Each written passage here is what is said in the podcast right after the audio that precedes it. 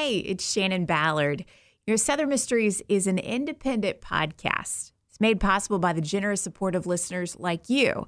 So if you'd like to help, you can join Southern Mysteries on Patreon and you get a little something in return. You can hear more than 60 episodes in the Southern Mysteries archive, and you also have an option to support the show and hear exclusive monthly episodes that are new this year called The Lesser Knowns stories of lesser known figures related to major historical events. Join me on Patreon today and catch up on all the episodes you haven't heard at patreon.com slash southern mysteries.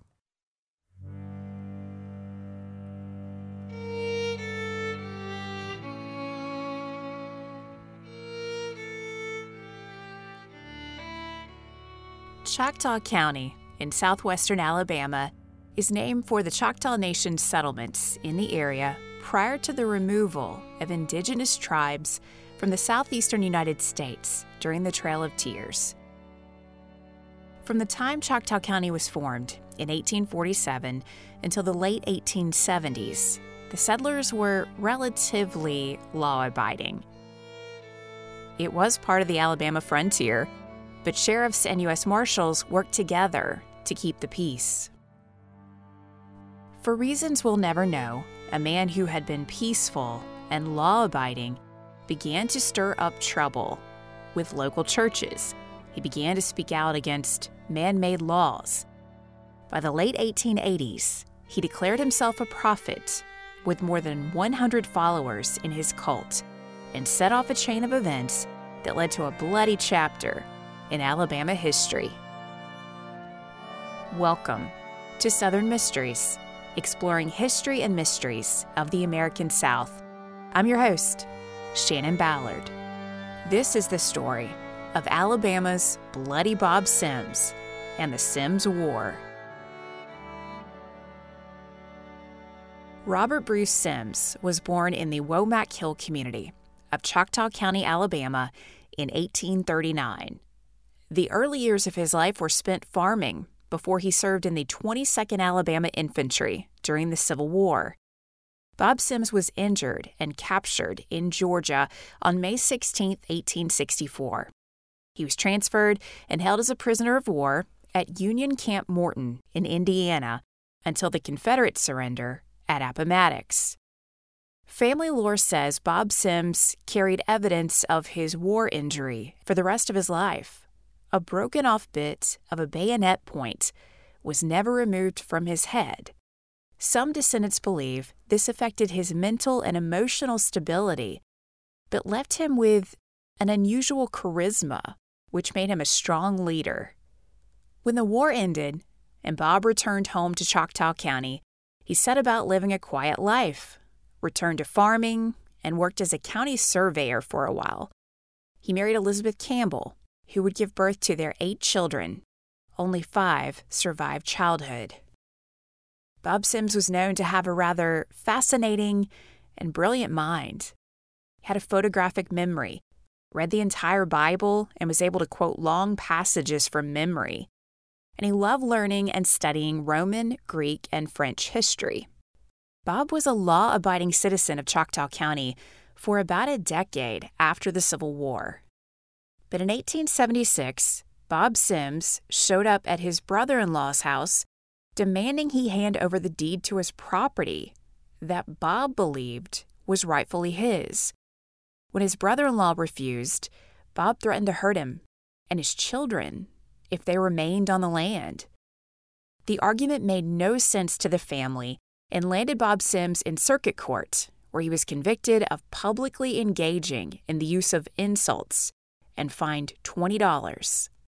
The following year, Bob Sims' opposition to the Methodist Church doctrine was revealed when he interrupted the Womack Hill Methodist Church service on a Sunday morning, yelling about the gospel being abused. When he was asked to leave, he walked outside, where he continued to shout what was described as vulgar abuses of the pastor and congregation. His shouting was so loud and constant the pastor ended the service and told everyone to just go home, where they could find some peace. Bob Sims was arrested for disturbing the peace of a worship service and again appeared in circuit court, where he was convicted and fined $75. Bob quieted down for a time and was peaceful until the late 1880s. The more Bob Sims studied the Bible and history, the more he seemed to question the teachings of all churches.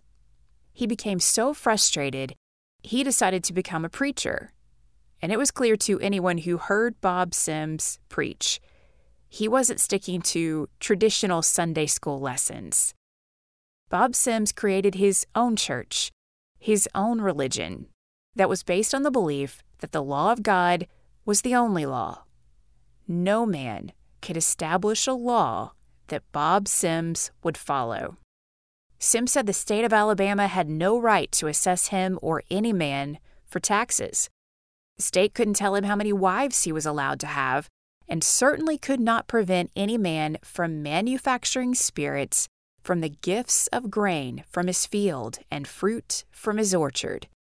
His whiskey, in particular, was made on land he owned as a gift from God. God given rights of mankind superseded any law the government established. Sims built a house of worship, started a moonshine business, and ignored local and state laws. Many family members and neighbors were drawn to Bob Sims' beliefs, and his following grew thanks to a newsletter he launched in 1889 to share his beliefs and invite new followers to join him in Choctaw County. In May 1891, Bob Sims' controversial ideas were presented to the public at large when portions of a four page pamphlet called The Veil is Rent were published in Alabama newspapers. In it, Sims laid out his beliefs and referred to lawmakers as Satan's ministering angels. An Alabama newspaper printed a review of Bob Sims' pamphlet and concluded with the following statement The whole thing is an appeal to the ignorant distiller to defy the law, so mixed up with a so called religion as to mislead him into believing he will thereby do God's service. But Bob Sims' church appealed to many people. Eventually, his church grew to about 100 followers. An Alabama cult was born, known as the Simsites. A majority of the Simsites were angry with other Choctaw County pastors who encouraged the community to follow the law of the land and follow God's law. They were drawn to Bob Sims' rebellion against the laws of man. When these neighbors became followers of Bob Sims and openly supported and joined in his moonshine business while refusing to pay liquor tax, tension and resentment started to build in Womack Hill. The local sheriff felt outnumbered by Simsites. He was unable to break up the moonshine business because Bob Sims continually warned his neighbors that if they didn't like what he was up to, he didn't believe in the law which meant he and his followers were more than willing to destroy the homes and land of anyone who stood up to him, because no law could ever make Bob Sims pay. Tension continued to grow in the region as Bob Sims made enemies of people he once called neighbor and friend. A vocal opponent of Sims' moonshine business and his strange church was a pastor named Richard Bryant Carroll. The Baptist preacher consistently spoke out against Bob Sims' church and his followers. When a Simsite expressed interest in Carroll's daughter in May 1891, the preacher said his daughter would never court the man. When that Simsite showed up at the Carroll home, he was refused entry and forced to leave. The next morning, Richard Carroll was found dead on his porch, having been shot several times. No one was ever arrested for his murder, but locals believed Bob Sims ordered the assassination. Bob Sims' control of the Simsites grew stronger as local authorities refused to step in and make any attempt to take Bob into custody for suspicion of murder and openly operating his moonshine still. The local opposition of the Simsites decided to take matters into their own hands when they reported Bob Sims' illegal liquor production to federal authorities. They knew if the feds came for Bob, they could be rid of him and his followers for good. Federal marshals arrived in Choctaw County to arrest Bob Sims in the summer of 1891. They were not prepared for the Simsites' willingness to die for their leader. When the marshals tried to arrest Bob Sims, they had to retreat because they were outnumbered by armed Simsites. They tried and failed to arrest Bob Sims four times. They patiently waited and watched until Simsites were away from Bob Sims' home and they were finally able to take him into custody. While awaiting a steamboat to transfer Sims to Mobile, the marshals held him in the Bladen Springs Hotel. Someone shared that information with the Simsites, who rushed to the hotel to rescue their leader. They waited until Sims was in an outbuilding under the watch of only one guard. Bob Sims' son Bailey, his brothers Neil and Jim, and three other Simsites moved in to rescue Bob. A federal marshal was wounded in the shootout, and Bob's son was killed, along with an innocent bystander who had been waiting for the outhouse. Bob's brother Jim was injured and taken into custody by the marshals as Bob and his brother Neil fled Bladen Springs. The federal marshals were left with utter chaos as fear spread that Bob Sims would return to Bladen Springs with reinforcements to avenge the death of his son and rescue his brother Jim. Lookouts were posted around town to watch for any sign of Bob Sims. It was nighttime, and one of the lookouts was anxious and afraid. He saw a man on a mule approaching him and he yelled for the man to stop. But the man ignored his call and was shot and killed. When the lookout approached this person he had shot, he realized he made a tragic mistake. He killed an innocent man who was deaf and never heard him call out to stop. Two innocent men had died as a result of marshals bringing Bob Sims to Bladen Springs. The locals were angry with the feds and the Simsites. So angry that early the next morning, they found where the marshals were hiding Bob Sims' brother Jim, and they lynched him.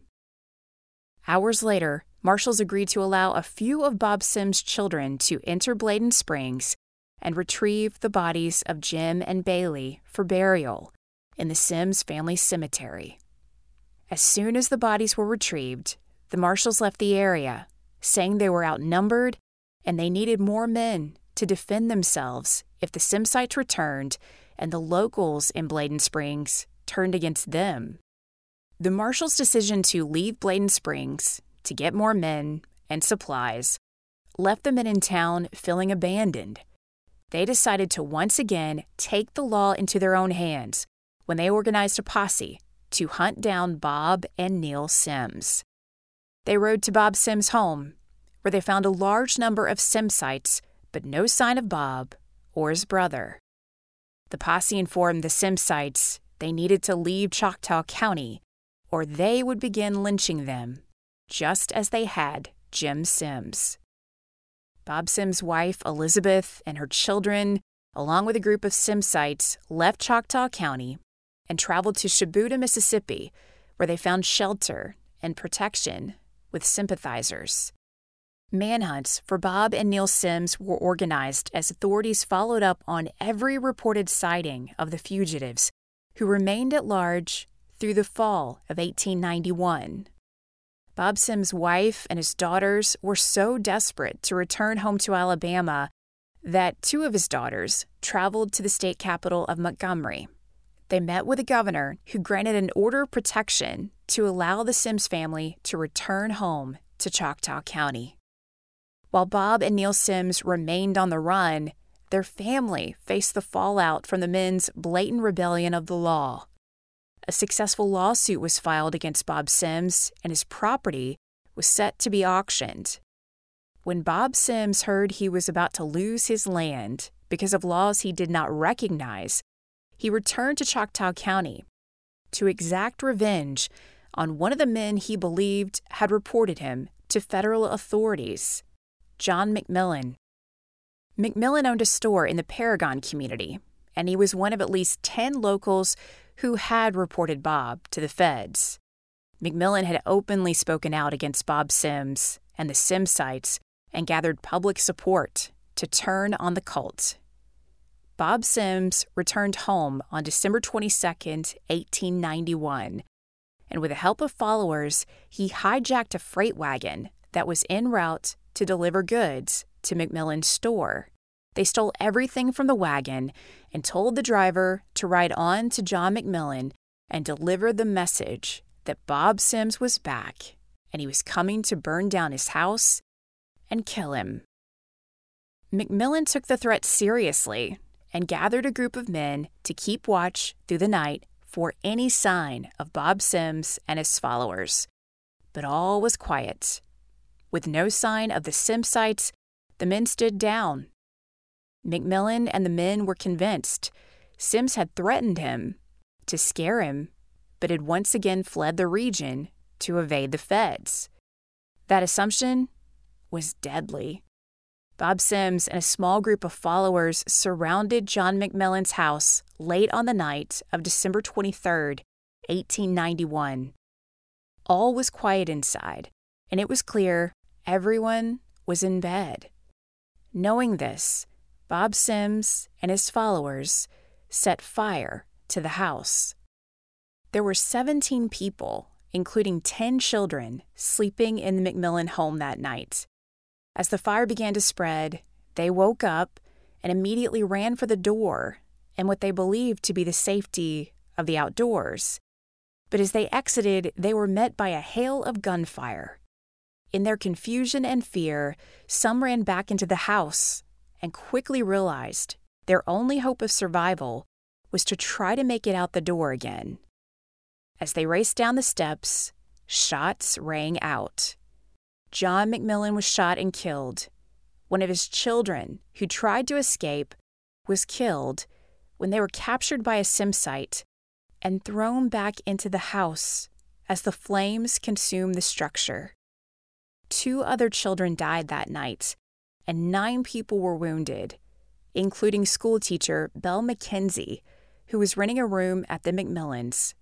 She succumbed to her injuries weeks later. News spread quickly of the attack at the McMillans' place, and by early morning, Christmas Eve 1891, a posse of about 200 men rode to Bob Sims' home, intent on taking him into custody. Sims addressed the men, saying he would never surrender. From Christmas Eve until late Christmas Day, the posse held their position around the Sims land intent on preventing Bob Sims or any of the Simsites from escaping. Sims claimed he had seven armed men in the cabin with him, along with his wife and children. Sheriff Gavins and the posse were certain the Simsites were willing to follow Bob Sims to the death. Sheriff Gavin had enough of Bob Sims and sent word to him that he had sent for a cannon from Bladen Springs and was determined to capture Sims that day, and he'd use the cannon to blow up his house and drive him out. Bob Sims had no problem burning down the McMillan house with women and children inside, but when it came to his wife and children, he refused to let them die.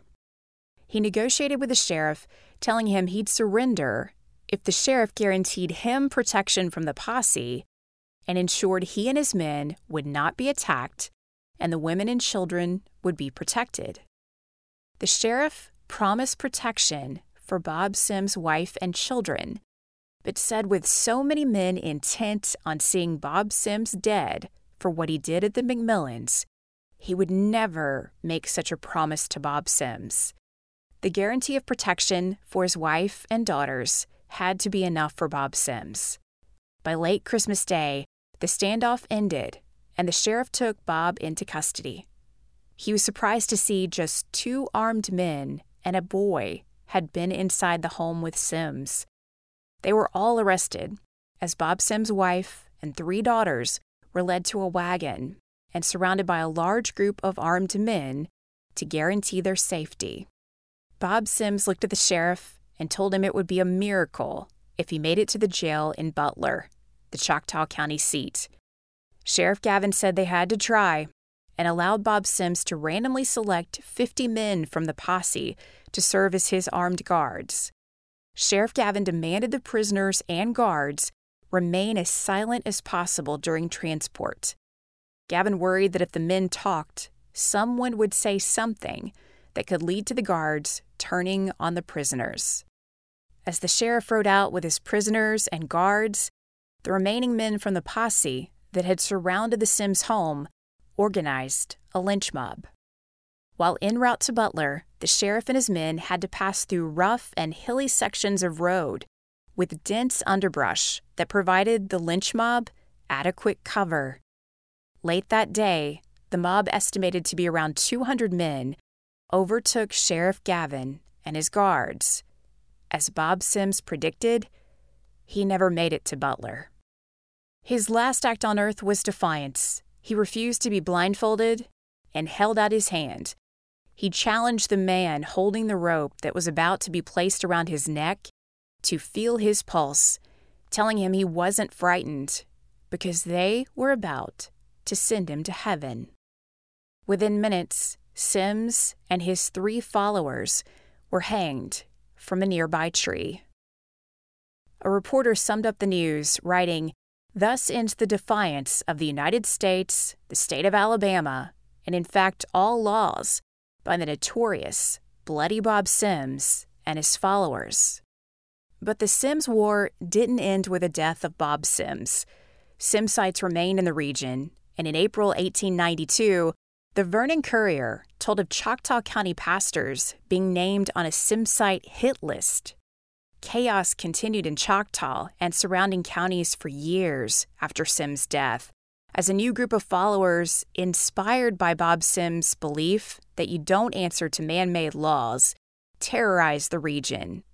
The offshoot of Sims' cult, which included former Simsites, was known as the Meachamites because their leader, James Bledsoe, lived in the Meacham beat of Clarke County. They called themselves the Hell at the Breech Gang as they battled law abiding citizens who were armed and ready to protect themselves from the gang that robbed and murdered dozens of innocent people in the region. One local paper wrote that the Meachamites referred to themselves as Hell at the Breech because when one of them was at the breech of a gun, his satanic majesty was presented there. For years after Bob Sims died, Southern newspapers told new chapters in what was known as one of the most bloody feuds in the South. Story after story told of Meachamites being arrested, breaking out of jail, or being freed by authorities who feared them. Some Meachamites were assassinated by normally law abiding citizens who were tired of the law letting the Meachamites get away with murder and said they were so desperate for peace they felt they had to take the law into their own hands. Eventually, the remaining Meachamites got the message that staying in Alabama would be deadly, and they relocated to Mississippi. By the time the Sims War ended and the Meachamites were driven out of Alabama, more than 50 people had been murdered, and the war had driven countless families from Clarke and Choctaw counties in an effort to find peace. As to Bob Sims' wife, Elizabeth, and his daughters, Sheriff Gavin kept his word to protect them. They were able to escape Alabama and return to sympathetic friends in Mississippi. It was hard to live under the shadow of the Sims name until Elizabeth found a home in Jones County. Sims family records tell of Elizabeth and her children beginning a new chapter with friendships in the community of Eastabuchie, Mississippi. Elizabeth Sims was known as a kind woman who had endured hardship and violence and led her family to a fresh start out of the shadow of bloody Bob Sims. Southern Mysteries is created and hosted by me, Shannon Ballard. As always, you can view photos and sources for this episode in the show notes at southernmysteries.com. Special thanks to all of my Southern Mysteries patrons who help make this independent podcast possible, including some of my newest patrons Janice from Glen Burnie, Maryland, Krista from St. Albans, West Virginia, and MC, Sandy, Laura, and Alicia, who are from mysterious locations.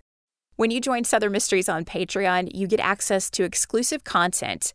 As a thanks for your support, you hear the Southern Mysteries archive of more than 60 episodes. There's also an option to hear Patreon exclusive episodes called The Lesser Knowns and the archive of exclusive Patreon Southern Mysteries shorts. It's easy to opt in and out, so give it a try. Join today at southernmysteries.com slash southernmysteries. Thanks for listening.